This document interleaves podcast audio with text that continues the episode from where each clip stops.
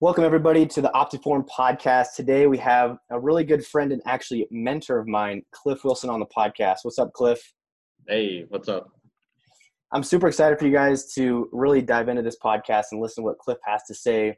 Um, and before we get into that, I want to give you guys a little insight on Cliff. Um, I won't go into the story of of how uh, I met Cliff because it's a very impactful story in my own life, um, but it's a long story. So to cut it short, give you guys you know credibility of who he is this guy is like the guy like the contest prep coach especially in the natural community. I know he's diving all different kinds of realms but um, this guy has over 120 pro cards that he's produced uh, under his belt um, eight world titles um, and he's a natural pro himself.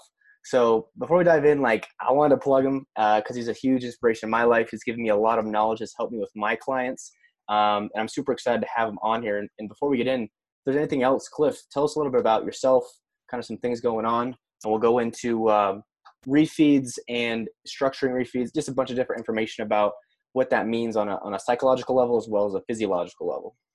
Yeah, for sure. And I, I appreciate you letting my guy Duncan sit on, on the, sit in on this one. He has a lot to offer. Um, so, um, so anyway, yeah. Uh, you know, I, I started doing this about uh, 10 years ago. And, um, you know, at that time, contest prep coaching wasn't the job that it is now. You know what I mean? Um, it, I mean, I didn't even have a Facebook when I started this, and so um, I didn't really know that I was going to make this my profession. Um, my goal with helping competitors was um, to do it because I loved it and maybe make some like side income at my regular job. And then, you know, before I knew it, um, things just took off, and within a year and a half, I was able to be doing this full time. Wow. And so, yeah, like you said, um, I remember uh, I said to my wife at the time, I was like, you know, if I keep doing this, maybe I'll have a couple of pro clients one day. That was a that was a statement that came out of my mouth, and like you said, 120 pro cards later, and you know, I've um, I've been fortunate. I, have coached uh, eight eight world champions now in the natural side, quite a few of um, uh, quite quite a few pros on the untested side as well. Mm-hmm. Um, so yeah, you know, it's just been kind of crazy how one, 10 years has gone by extremely fast, and two, you know, the sport has been incredibly good to me, and you know, I'm thankful for you to have me on and you know be a part of what you have going on and what you're growing too. Yeah, no, I sincerely appreciate it because um, I want to just provide. Obviously, there's a lot of BS out there in the fitness industry, and um, you know, you and me have talked so much about that, and just kind of shedding light on the the reality of things and just being the best or giving the best, I guess, as a coach instead of just um, worrying about trying to acquire clients, not really giving them value, um, just trying to run a, a side hustle or whatever it is. And you really dive into a lot more than just the nutrition, just the training. Um, you actually, you know, we were just talking about before this. You have a book coming out just on that uh, of more of the the mental part of coaching or, or the athletes and stuff like that, right? Yeah, yeah. Um, you know, I, I guess I don't want to give away too much with it, but it is more about the mental aspects um, that I deal with because, I, at least in my opinion, um, I mean, I think we've all seen it. I don't know about you, but I've seen a lot of people where, um, you know, I talk to them and I consider them to be some of the most knowledgeable people that I've ever spoken to in terms of the research on training and nutrition, uh, you know, the sets and the reps and the macros. But then um, they don't really do well as a coach. They do okay as a coach, but they mm-hmm. don't they don't kill it like some people do. Mm-hmm. And I really think that um, if you've ever been a coach or if you've been coached, you start to realize that um, half of it is the training and the nutrition. The other half is the mental side of things because you know I think that um, a significant number of people can get uh, can draw up an extremely effective plan but I think fewer people can then get people to follow that plan. Yep. Uh, yeah, hundred percent. You know, there's so much that goes into it. You know, um, getting your clients to trust that this is the plan that will get them where they want to go. Um, mm-hmm. Getting your clients to trust that they have the capability to get where they want to go, uh, and getting your clients to ignore that voice in their head, whatever it may be, the the doubt that creeps in. Um, you know, the things when when things get painful. You know, how do you get them to push through it? And I, think that's literally half of the job that we do and um, I, at least in my opinion, and you know, sorry if I'm going off on a rant here, but at least no, uh, no, it, go ahead. It, at least for myself, um, my background has been, if I'm going to say for the training and nutrition side, my background has been um, I take what is known about the science of training and nutrition, you know, what has been proven by research, um, but I sort of blend it with what I see happening in the field and my own my own ideas. And I try to come up with this, um, you know, it's a it's a scientific approach, but mixed with um, effective anecdotal evidence and scientific reasoning behind it. You know what I mean? I don't have like yeah. crazy non-scientific ideas I'm trying. Um, and I kind of do the same thing with the mentality portion. Mm-hmm. Um, I'm I'm a pretty big uh, I'm pretty I'm, I'm a pretty nerd I'm pretty nerdy when it comes into looking in uh, what the research has to say about what motivates people. Um, you know what uh, makes people more confident. You know what I mean? Mm-hmm. And then I also blend it with what I see happens when I say things to my clients. Do you know what I mean? Like you've heard me, you and I have had lots of discussions about this. I find, you know, I say things like, I find when I word it this way to people, it becomes more effective. Yeah. And so communication um, is like a primary staple. The number one thing I probably learned from you in this whole entire, I mean, the longest we've known each other, um, is the understanding of communication with the specific client that you have, of how you word it, and you know what their mindset, what their personality is, what their how they communicate to you um, there's just so much different things that go into it, even just through email um, that, that you can wrap your head around. And I think that what you're saying, like leading the horse to the water, but actually like getting them to drink the water, two different ball games with giving the tools versus actually them following the tools and having trust that it's going to give the end result, even if they have to be patient for an extended period of time, right? Like that's super important. And so, yeah, yeah, yeah you know, and, and, and every time I see, um, oftentimes when I see clients that are struggling or you know that maybe haven't gotten where they should um, for for one reason or another, I first off kind of like look at like what is the reason? Um, do they have trouble staying motivated? Do they you know do they have struggle? Do they struggle with confidence? Do you know what I mean? Like, and then you start maybe looking at the reasons why, you know, because people have a certain set of genetics. Also, we are the accumulation of our experiences you know what I mean? Yeah. And so then then you look at like why are they deficient in this area? Mm. And then it's like what can you say to them to start you know reducing that deficiency? 100%. Um, yeah. I mean, yeah, and, and, we'll, and, go ahead. And it ties into refeeds too. It, That's it really, exactly what I was going to say. Yeah, and all this ties into actually refeeds because of the psychological portion of I think and, and kind of what we talked about before. But yeah, just to kind of what you were saying before we dive into it, you know, I've had clients now just on a general weight loss spectrum and you just you don't know who that person is meaning like you don't know who what has happened to them in their past or like their personality all that kind of stuff and i i noticed that especially when people get older you know with really high stress stuff going on and severe maybe they've had trainers in the past or whatever the severe low carb diets for an extended period of time um, or whatever their problem is and they don't get blood like there's a problem but they don't know what it is and they try to just diet again but it's not working or struggling um, pulling out and, and being like okay is it the motivation accountability portion of it? Is it the hormonal endocrine function of it, which I've personally went through a lot and and and realize how much that plays in a role.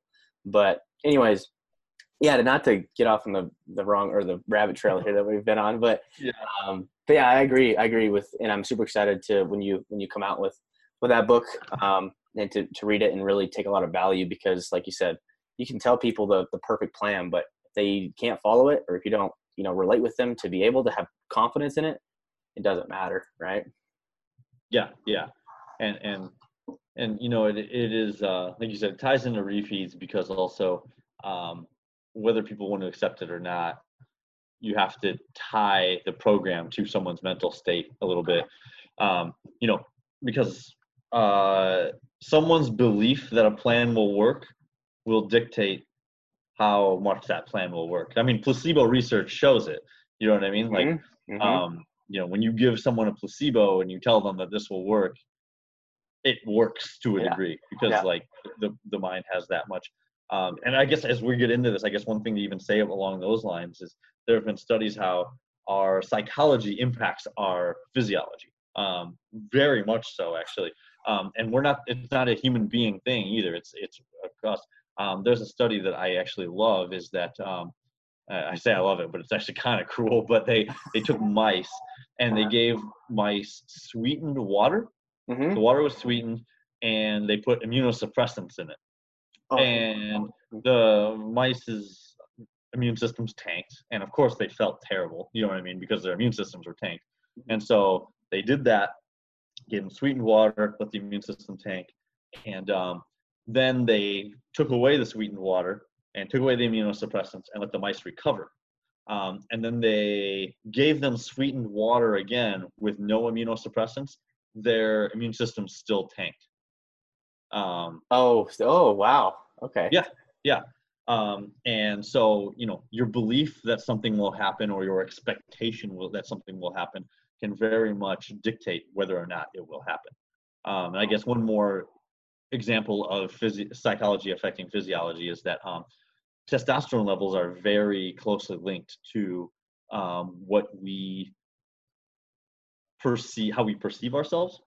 Um, like for one thing, actually, I'm not sure if you've ever heard this, but um, they always say that during wartime, then more male babies end up being born. There's like this idea mm-hmm. that like the men that are lost in war get replaced because women step into male jobs, like more male type jobs, um, factory work and stuff like that. Women see a slight boost in testosterone, enough to produce more male babies, uh, just by a few percentage points. And then even things like when people get a promotion at work, mm-hmm. um, their testosterone raises because they perceive themselves to be of higher value.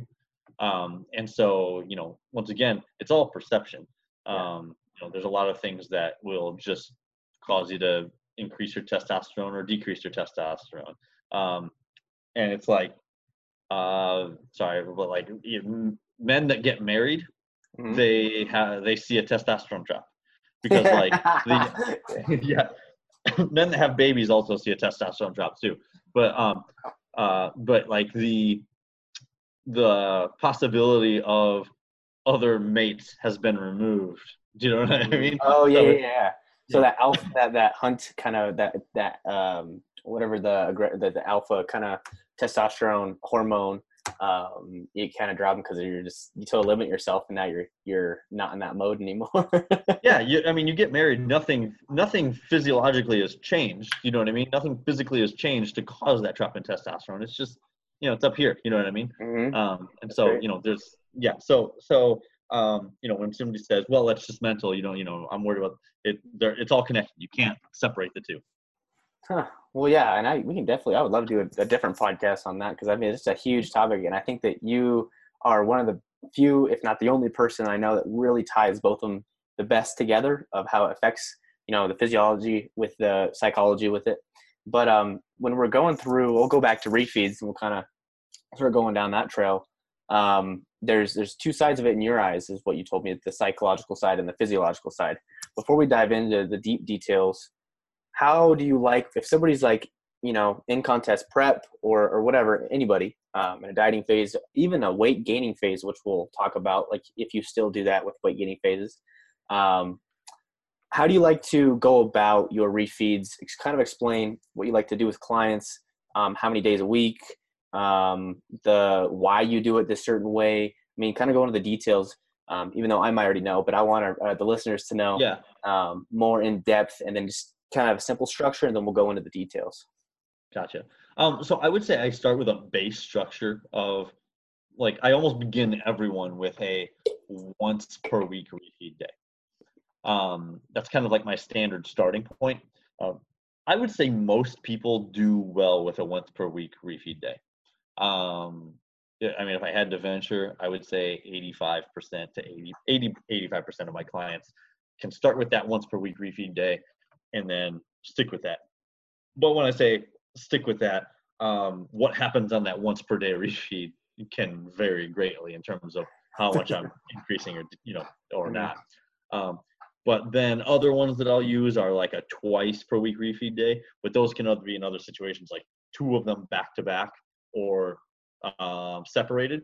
Mm-hmm. You know, sort of uh, three three regular and then refeed, and then two regular, and then refeed. Mm-hmm. Um, and then another one I'll use is more of like a carb cycling type plan, mm-hmm. where I start with uh, food high and then I taper lower, um, and then repeat that cycle over the course of the week. Um, gotcha. So those are the typical refeed styles I use. Um, again, so, my point is a once per week refeed day, and then I work from there. Gosh, okay. So you start with like a once per week, kind of get where your groundwork is, and then you start implementing different things. Do you notice that? Because uh, some people will think of like refeeds. Um, you can kind of explain what a refeed is to you, and versus maybe people think of cheat meals. You know, uh, and then you're you're structuring it like maybe, for example, that two day back to back refeed is somebody who's very lean that needs just more, like they need to add on more or put in more, and about like how you structure that um, instead of a once per week, how you go into it two times, or when you see somebody, maybe it's a body type thing, maybe it's a metabolism thing, filling on glycogen. I don't know, um, but kind of explain. You said like why I go to the two day. Yeah, yeah, more of like how do you how do you break off in that one, um, and then uh, maybe the difference for that one if like instead of a cheat day, or if that is a cheat day to you, the difference in court. Like some people, I'm just hearing a lot of podcasts or different people announce, you know, cheat meals are more fat and carbs, and refeeds are more carb based um, if you agree with that or i mean it's all just definition or defining things but how you like to structure your, your refeed day with in terms of what macros stuff like that then adding on another refeed day if you need to why would you do that i guess yeah i mean so i guess we'll take it part by part and feel free to jump in anytime you have a question or something so i guess um, you know i start with the the once per week refeed and um, so i mean i actually give people refeeds in the off season um, because i feel like it's pretty um, ingrained into human nature to have periods of overfeeding. Um, you know what I mean? Like, didn't evolve to have these like this perfectly consistent um, meal intake. Yeah. And I've really realized over the course of my career that if I try to give people these really consistent food intakes, even in the off season, um, they're still going to end up probably overeating one day per week. So I would like to build that in. Mm-hmm. Um, because you know, yeah, uh, human evolution, you know, humans would find meals and then gorge themselves and then probably have a few days where they didn't eat as much and then do so again. So mm-hmm. I think that it's first pretty natural to have cyclical feeding cycles. So I build it in. Um, when someone's in the off season, I will do usually a decrease of proteins, increase carb, and increase fat because people like to go out and have. Now, I personally I don't use cheat meals uh, for my clients. Now, this isn't to say like, you know, my clients won't ever go out and have some sort of like higher calorie meal and sort of estimate it, but I don't like to build them in because cheat meal is by definition something that can't be controlled or regulated. And I found yeah. that I found that when you do that, things often get out of control. Mm-hmm. Um, if not immediately, over the course of time, they'll get out of control. And especially if you're in like some sort of fat loss phase. If you're in a fat loss phase, I found that I can be, keep bringing calories down, and then the refeed day continues to rise, sort of offsetting what I've done over the course of that entire week. Hmm. Um, And you know, so uh, if, if you're one of those people that's doing a cheat meal once per week and you're like, I'm dieting on such low calories, how can I not be losing weight? And I'm like, probably because you're taking in a week's worth of calories in that single meal, and it can really happen. Um, so anyway, I so during the off season I go higher carbs and higher fat. Um, mm-hmm. Just seems honestly just seems to work well with people in terms of giving them that mental break. Mm-hmm. Um, now when I start cutting, uh, the first thing that goes on that refeed day is fats. I you know fats are um, how do I put this? When you're in a contest prep, fats are um, very essential, but not necessary.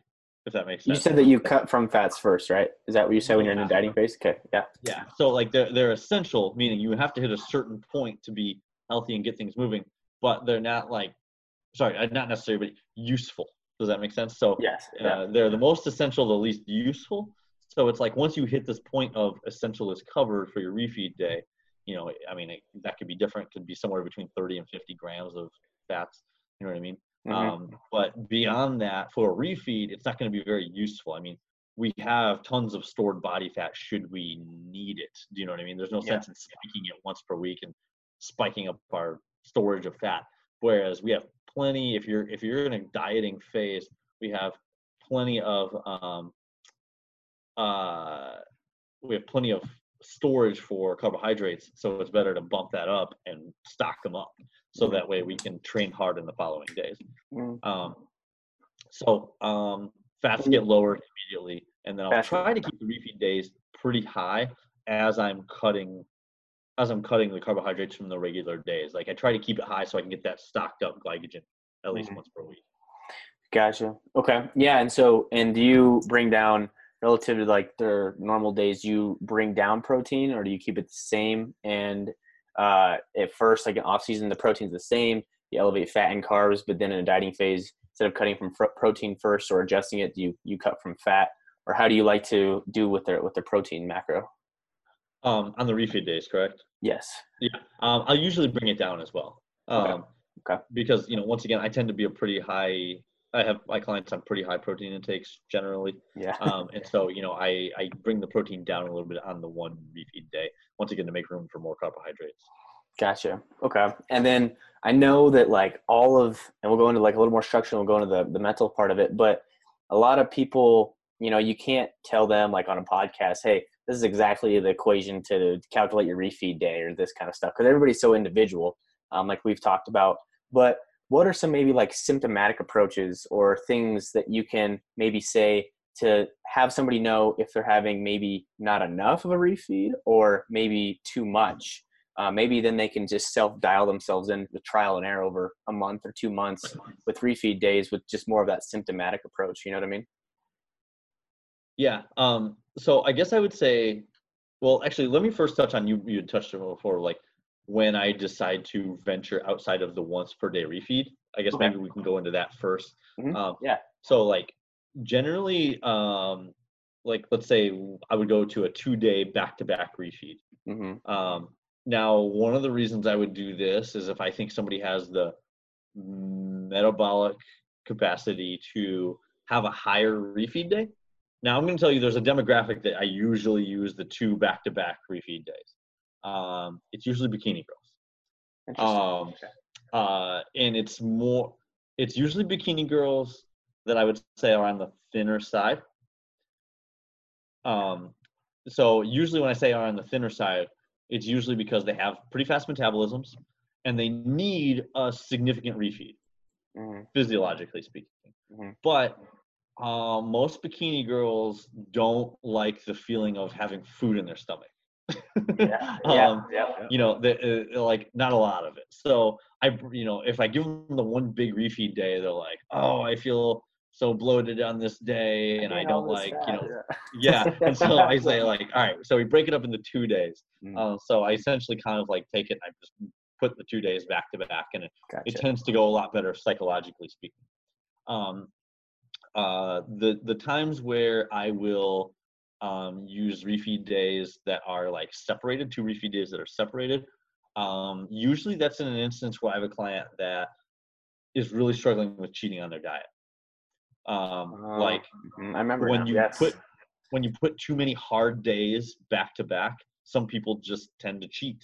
And so if I have those situations, right about the time they're getting ready to cheat, boom, they have a refeed day. And then once again, when they're getting ready to cheat, refeed day. I may do one one bigger, one smaller, but Mm-hmm. um, I find that psychologically, it's like something they can look forward to. You know what I mean? Like um, sometimes when that some people view that six day low calorie stretch as like this like wandering through the desert not knowing when your next drink will be you know what i mean whereas like if you can if you can put the oasis in their sight line you know what i mean like Mhm. it's monday and i get my refeed wednesday i'm gonna be there in no time do you know what i mean Yeah. Yeah. um, yeah. and so um that's that's that's what i'm doing there. So um with the- your with your high carb day for the that split up sorry to interrupt but like do you so instead of like that one day do you change up um i guess my question would be is, is do you find that the timeline to get to completion for like a prep or something like that is elongated a little bit?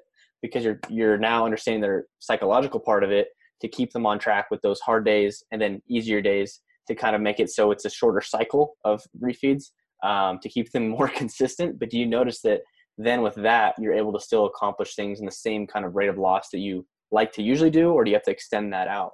I guess when uh, people get into a show. Um, I don't usually have to extend it out. It's just that I warn people like, hey, if we do this, your low days are lower. Do you know what I mean? Like yeah, they have to go lower. they have. Yeah, I was gonna Um, say okay. And, and along those lines, carb cycling is like my final stop. Um, I generally will put it in when somebody's calories are just getting low. you know what I mean? Like, Mhm. um, generally, uh, when I say low, I'm talking about um, older female bodybuilders. Um, you know, post-menopause female bodybuilders. You know, one, women already have lower metabolic rates. Um, bodybuilders in particular have to get leaner than like a bikini competitor, so of course you're going to need to take calories lower towards the end. Um, another thing is uh, black females. You know, anybody who's ever heard me on podcasts say um, generally uh, black people have lower metabolic rates slightly than white people. Women have slow uh, lower metabolic rates than men. So you put those two together, and you're going to end up with. Um, I, I have I, I don't I actually have a um, lot of black female clients, um, and it's kind of become like a little niche specialty of mine because I think I, I'm one of the few people that sort of like understands one um, how hard they need to push to Mhm. get stage lean, but then also two, I understand that they can handle it. Do you know what I mean? Like Mhm. I think sometimes even if people understand how hard they need to push, they don't do the proper mental work to make sure this person is capable of handling. Um, Gotcha. and I'm just kind of upfront and honest, and I communicate with them about what it will entail. And you know, they either tell me, "Yeah, that sounds great, I'm up for the challenge," or "Hell no, I don't think I want to do this," and then then we then we go forward there.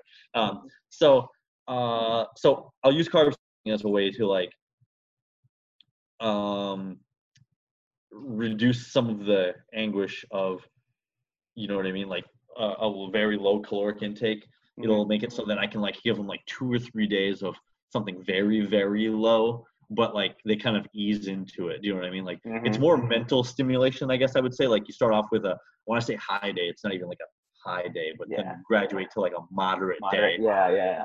and then we graduate to like three days of just this sucks you know what i mean but you're, but you're sort of like breaking it up you know what i mean like once again it's, it's it keeps things more manageable mentally um allows people to compartmentalize i think so those are the, the the the things that i generally go for when i'm looking at different styles of refeeds Gotcha. And so what I'm hearing is from this process with refeeds, a lot of people are looking at the physiological stuff, which you can kind of explain a second of maybe the physiological part of like refilling glycogen and stuff like that. But for what I'm hearing, it's honestly you like your your main strategy behind all this is the perception of the benefit of the refeed for a client. So then they can stick on to something, be more consistent, better adherence. Um, and so that goes with maybe the similar trying to get to the same physiological effects, but the psychological part of it is really dictating the action for the client. So that's why you're switching things around with maybe different split up days or back to back or, that kind of stuff, right? yeah yeah and and this isn't to say there's not a physiological aspect to refeeds um because i guess i would say that i think that um you know keeping things completely steady if i didn't put in any refeeds obviously i would be able to keep calories on a daily basis higher you know what i mean like Mhm. all the way through but um, one i said i don't think that works psychologically but the other factor is that i really think that there's some you know and actually uh, dr bill campbell just posted some uh, research that showed evidence for greater retained muscle mass with refeeds and i really think there's something to be said for um, if you diet straight through you're never going to have your muscle glycogen stores topped off Mhm. and um, i'm willing to bet that there's some sort of protective measure for muscle mass when frequently enough glycogen levels get topped off do you know what i mean Mhm. like they get filled up um, if your muscle mass is frequently uh, never getting filled up um, it stands to reason that um, the body would not view this muscle mass as quite as necessary or Gotcha. useful. Yeah. Mm-hmm. Um, you know, I, I, once again, I don't have evidence for that reasoning, but um, you know, that's not that far fetched to think that um, you know something that isn't being utilized or stored up wouldn't be viewed as um, terribly useful. And Just so, like the um, body, like adapting to multiple different things for adaptive measures for more of a survival kind of mechanism, right? yeah yeah and and so you know it, as a as a our bodies are incredible adaptive machines and so um you know if we if we impose controlled starvation upon ourselves in this process of contest prep. And so, you know, our body can't tell the difference between us contest prepping and us starving to death slowly. And so, um, if a feeding period never comes to where we fill up our storage capacity, um, it stands to reason that some of this muscle mass might go by the wayside and deemed unnecessary um, by certain adaptive machineries within our body. Gotcha. Is your goal on those refeed days or the whatever structure of refeeds, is your goal to top off muscle glycogen essentially then? Uh, on the yeah, physiological level? Or at least close, you know close. what I mean? Now, how, you know, we'll get into some of the reasons, you know, the differences there, but how much that takes can vary wildly from person to person, and we can talk about the reasons for that. Um, but, you know, some people will need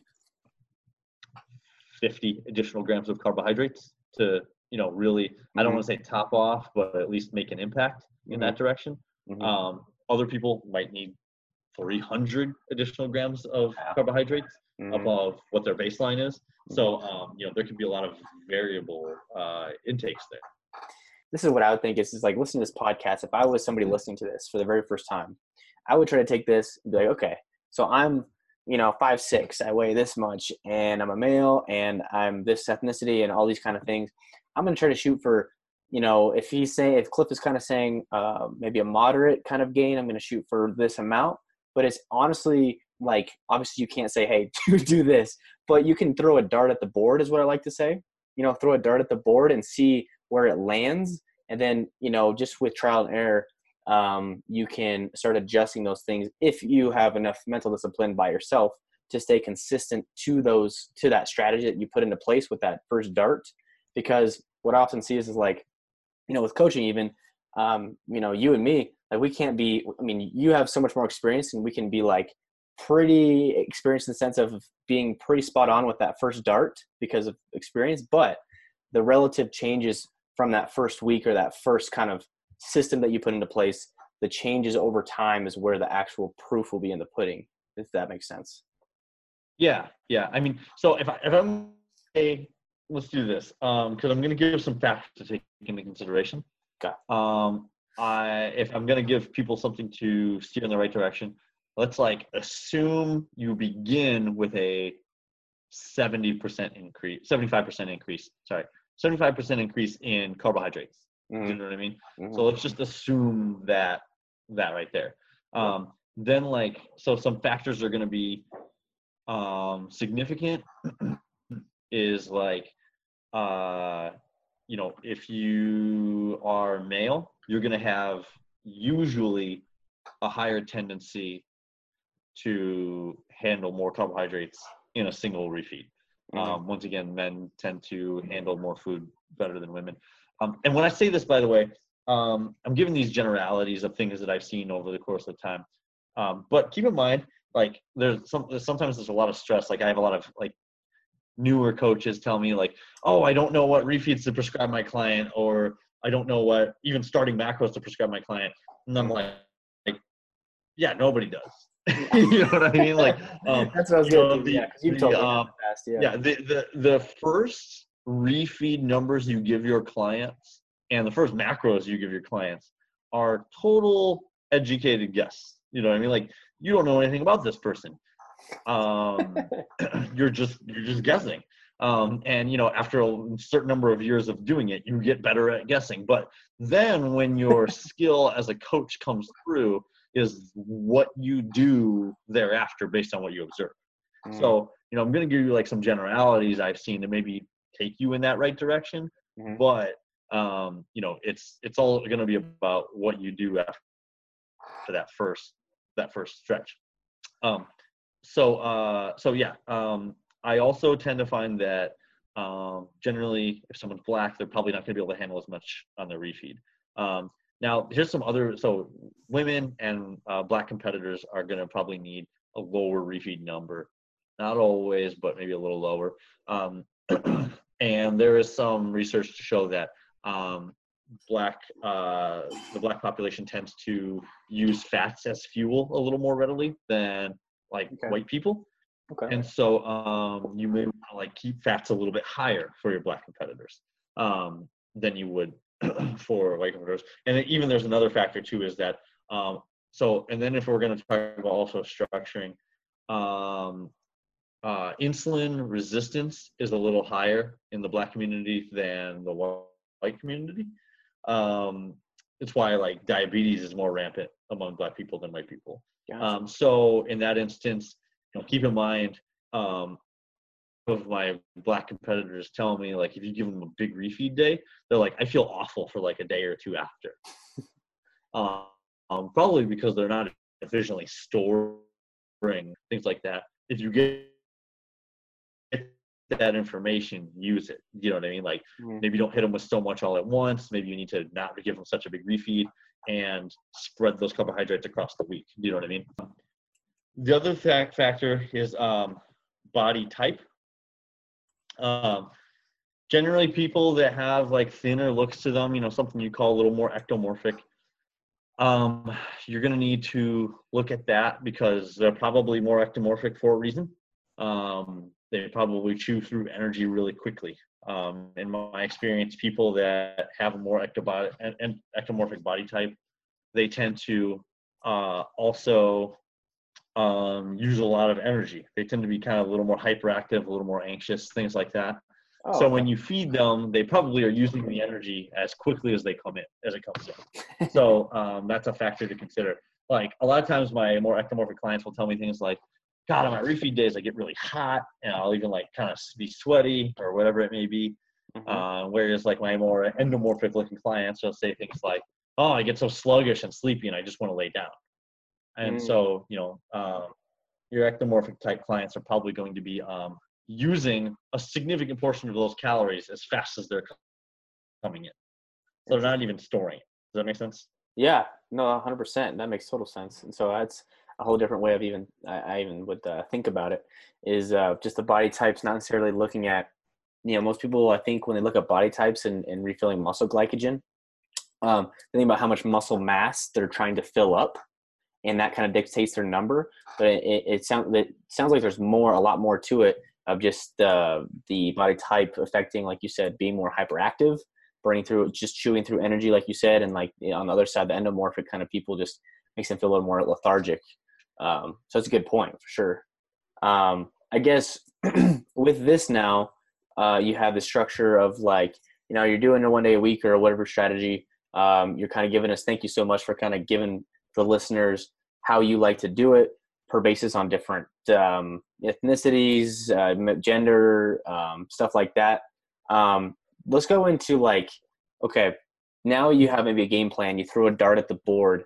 Like, what is the why? On the psychological factor of doing it. Um, let's go in the more the mental part of, of refeeds um, and kind of give us your out. And I know we've talked about already a little bit, but more on more on the mental part of refeeds and why you do it um, and the benefits to it. Yeah, I mean, I, I think a big thing is you're going to be looking at a couple of things. You you do need to look at what is the mental state um, of the person that you are working with. Uh, you know, the we each person you're dealing with has different levels of anxiety. Um, and when I say anxiety, there's a couple things like types of anxiety you need to look at. Like uh, you're getting like uh, okay, some people are anxious because they tend to get like this uh, dieting anxiety where they they're very food focused and they don't know you know they don't deal with hunger well. Mm-hmm. Um, I'm sure you've met these types of competitors before, but they don't deal with hunger well. So for them, watching the they, clock, they're always worried like, when am I going? to Yeah, like when am I going to be able to have an increase in carbs? When am I going to be able to have a refeed? When am I going to be able to eat this type of food again? You know what I mean? Um, for those people, you do want the refeed. Um, you want it in there because it's going to ease this this anxiety. And like we said, um, the psychological effects, the physiological, and um, there is a lot of evidence. And you know, it's funny. I did a I did a um, seminar in Singapore with some other coaches like um, Eric Helms, Alberto Nunez, Lauren Conlin. You know, we're all people, we're all coaches that have been around the game a long time. And you know, like Eric has his PhD, and Lauren has her master's degree, and you know, it's interesting. We all compared notes, and we noticed the same thing. Like most of our female clients do not lose their period until we notice them starting to get stressed out. And then the interesting thing is that regaining their cycle after um, contest, regardless of how much body fat they put in on, um, they don't seem to regain it until they have this sort of like comfortable mental space. If they're still stressed out, they can put on 50 pounds. And a lot of women still don't seem to regain their cycle. Um, wow. We all notice the same thing across the board. And so, um, and same thing, I've actually done uh, tests with male clients where um, their testosterone drops. Now, testosterone drop is going to happen as a physiological side effect of getting leaner and caloric deficit, but we don't notice the plummet until they like get to this really stressed out point. Do you know what I mean? Mm-hmm. Um, and usually, the longer we can, the longer we can delay this stressed out point, the longer the, the longer we can go with mitigating this giant testosterone drop that we see. Gotcha. Wow, so, interesting. a lot of this is sort of like keeping people chilled out. Yeah, a lot of this is keeping people chilled out and relaxed. So then you need to look at like what keeps what keeps this person chilled out and relaxed. I mean, how many times have we also seen those people that uh, they're afraid of the refeeds because they're afraid it's going to slow their diet progress, right? Yeah. Um, they don't want to take the refeeds. They, they, you know what I mean. So in those cases, it's like you need to like one go to work with them with your words to try to like convince them this is a good thing, like this is a useful thing from a physical. Adjust the plan a little bit to make the refeed seem less um, detrimental. You know, a lot of people view the refeeds as a setback. Like, oh, I was making good fat loss progress until this damn refeed. You know what I mean? Mm-hmm. And so um, then you need to like make the refeed small enough to where they don't view it as like a as a detriment. You know what I mean?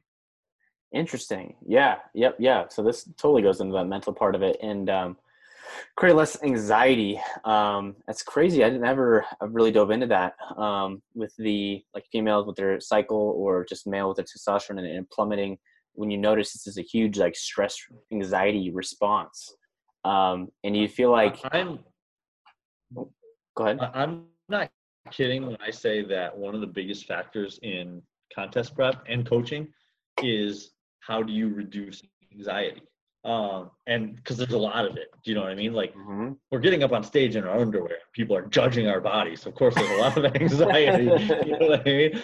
Yeah. Our yeah. hobby for fun is most people's nightmare, you know? And mm-hmm. so, um, so I think anxiety of, am I going to place well? Am I going to look good up there? You know, uh, you know, a lot of this sport is coming from like this really deeply ingrained secu- insecurity of, am I good enough? Do you know what I mean? Yeah. And so you need to like put turns and the more you can reduce these anxieties. I mean, research has clearly shown anxiety reduces recovery from training. Anxiety um, reduces um, meta- uh, metabolism. Um, you know, anxiety, um, you know, inhibits our sleep, which then of course inhibits our recovery again. So it's like a large part of what we do is reducing anxiety.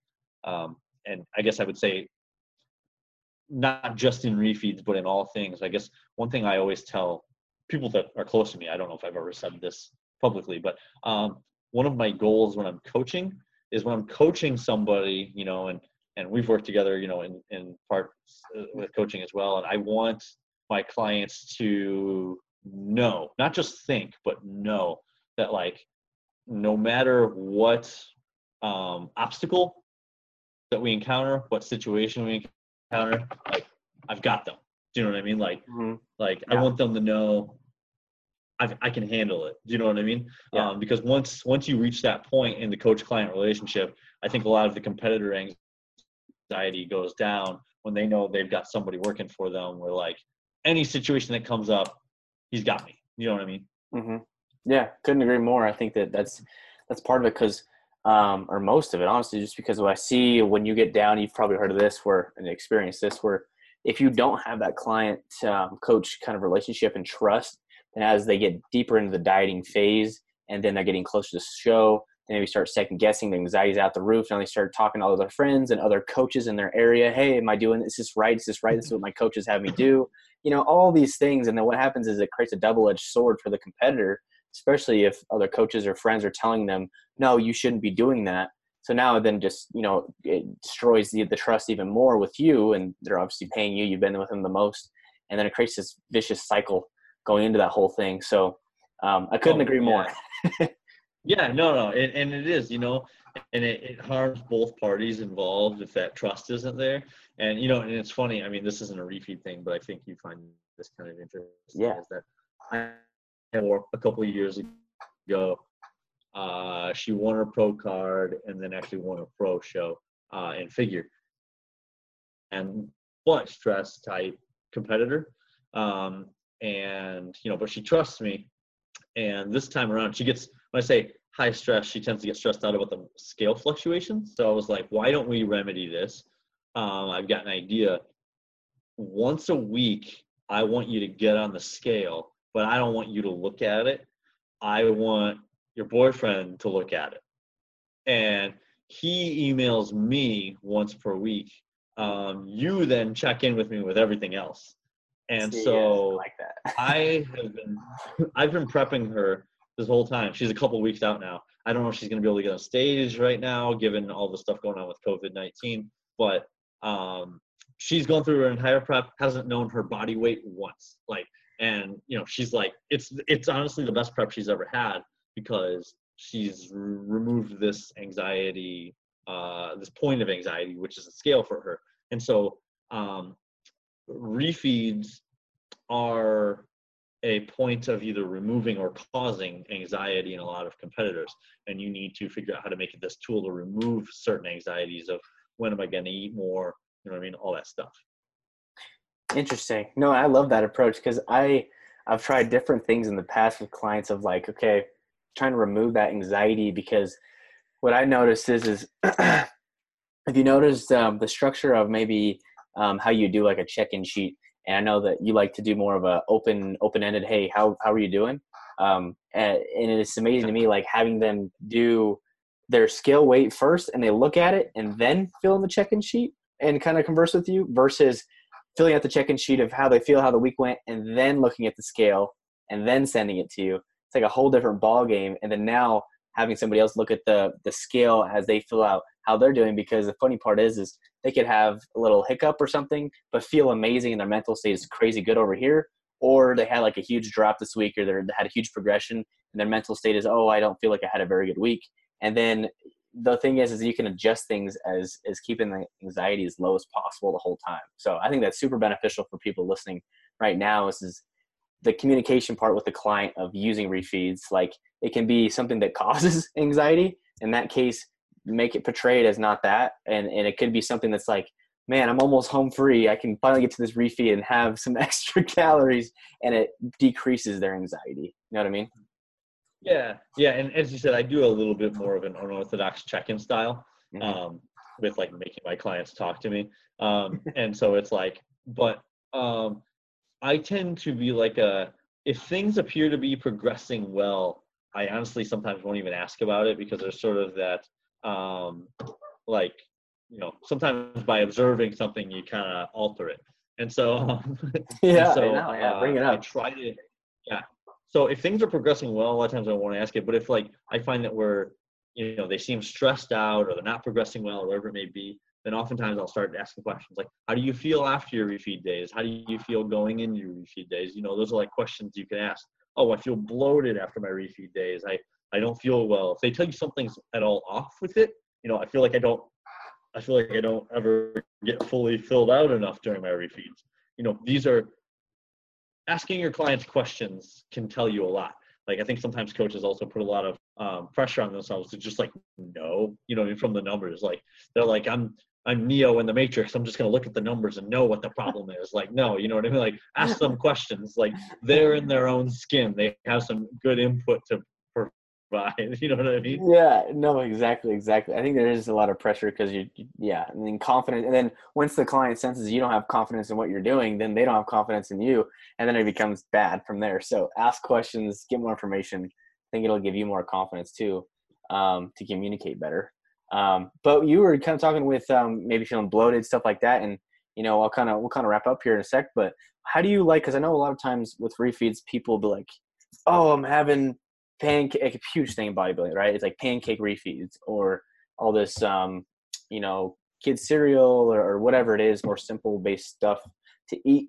Um, and they'll have like like they're they're projecting this refeed on like these pan like not the caloric intake or the numbers or whatever to their clients uh but the pancakes like the certain food is going to make you like fill out and and and raise your metabolism and and have all these great benefits because of that food right and so um how do you like to kind of do the refeeds in the sense of food choices and explaining that's not really true like here's what we're shooting for like here's what i want you to do um, if you have bloated if you're if you're bloated or whatever like maybe change this um, how do you kind of approach that instead of the old school what i hear of like pancakes and whatever?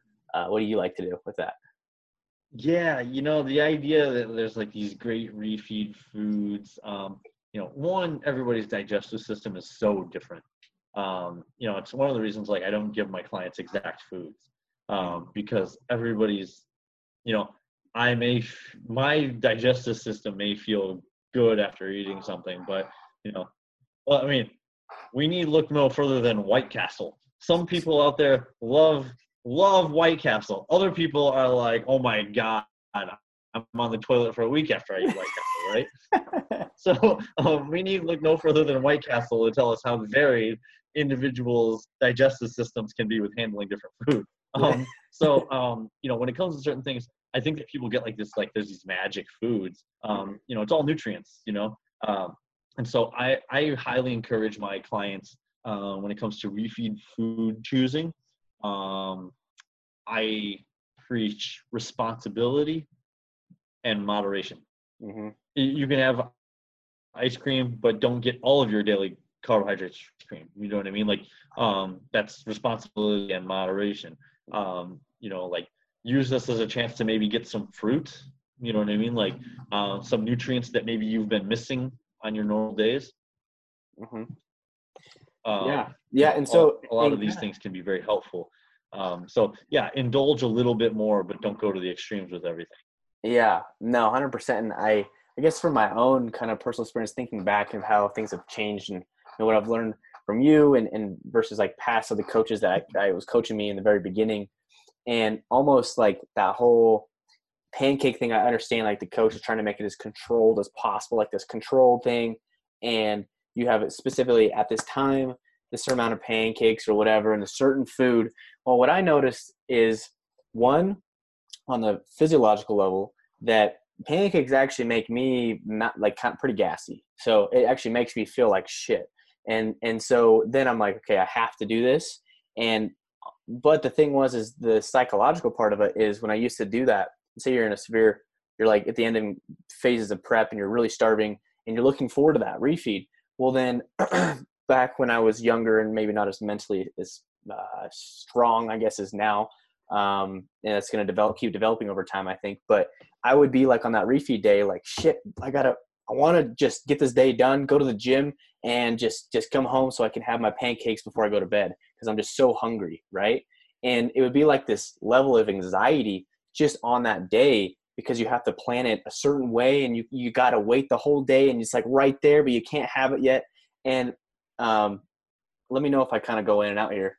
Um, but what I noticed is when, say, for example, when uh, you helped me in uh, going to the last show, we implemented those refeeds and it was like auto regulated by the food choices that I wanted and on the time frame that I wanted. It even have to be on a training day. It could be on a non-training day. Um, what it did is, is it gave it like structure and like what you're saying is control, but allowing the control in my hands. So then I didn't have that anxiety of like I gotta wait because I can go and I can structure like the high the refeed day how I want it. Um, with like if I'm feeling it, like in the the crazy part was is I didn't I didn't want pancakes because the sensation of reducing my anxiety was from feeling full. So I would have like still high uh, nutrient dense foods. I would just have more of those same foods because the feeling of satiety all day long and it just felt amazing. Um, and, and, so I think that the, the thing with that is, is is is really interesting what you're saying um, when it comes to letting you know doing the moderation and more of uh, responsibility because then it puts it at the ball in their court a little more. You know what I mean? Yeah, um, you know, and I guess I guess the, maybe the final thing I would say with those refeeds, along with what you just said, is that um, like the you know reduction of anxiety. Hey, buddy, reduction of anxiety comes from a lot of things, and but like the biggest thing things are out of their control, and and you know when you as a coach, whether it be refeeds or training or any part of it um, the more you can put structure things to where the person feel like feels like they have control they have the power to handle or act upon whatever it is they have in their control um, you empower them and then the reduction of anxiety comes and refeeds are the exact same way. You know if the refeed feels like a tool that they can use rather than just something that is to be sprinted to that is out of their control, you know, those are two drastically different views of a refeed. You know what I mean? Mm-hmm. Um, and so I think sometimes locking people into a specific, um, you know, listen listen to your clients what they tell you about refeeds, or if it's you, you know, don't lock yourself into one set way of thinking when it comes to refeeds because whatever allows you to feel in control and powerful and use it as a tool will be the one that will work best for you. Yeah. Couldn't agree more. And so, you know, I'll wrap it up here. Um, I know we went over a little bit, but honestly, thank you so much, Cliff, for for coming on here and, and really going through really in depth on these refeeds. A lot of mental stuff, a lot of just things that I see whenever I talk to you. Literally every single time, you bring up points that you can relate to uh, and understand that it's like not the traditional like um, you know do this for their training or do this for the nutrition. It, there's a whole entire compassing thing um, when, whenever I talk to you. So thank you for providing you know all that oh, information, um, especially with the refeed stuff like that. I think it's going to help a lot of people. And, and, before we hop off here, you know, for the listeners, uh, for my profile stuff like that, where can they find you? Um, Instagram or social media or whatever. Yeah, um, I think the two best places would be at my Instagram, which is um, at CW Team Wilson, or at my website, which was um, teamwilsonbb.com. Cool. Awesome. Well, then, yeah, I'll take all that stuff. I'll get that from you and then uh, put it in the description box. So if you guys have any questions um, for the people who are viewing this or listening, um, I'm going to put that stuff in the description box so you can reach out, maybe shoot him an email, check out his website. Like I said, this guy's like the most credible guy I know. Um, really good guy, too, honestly. So uh, other than that, thank you again, Cliff, and um, we'll do this again sometime. I appreciate it. Thanks, man. All right, see ya.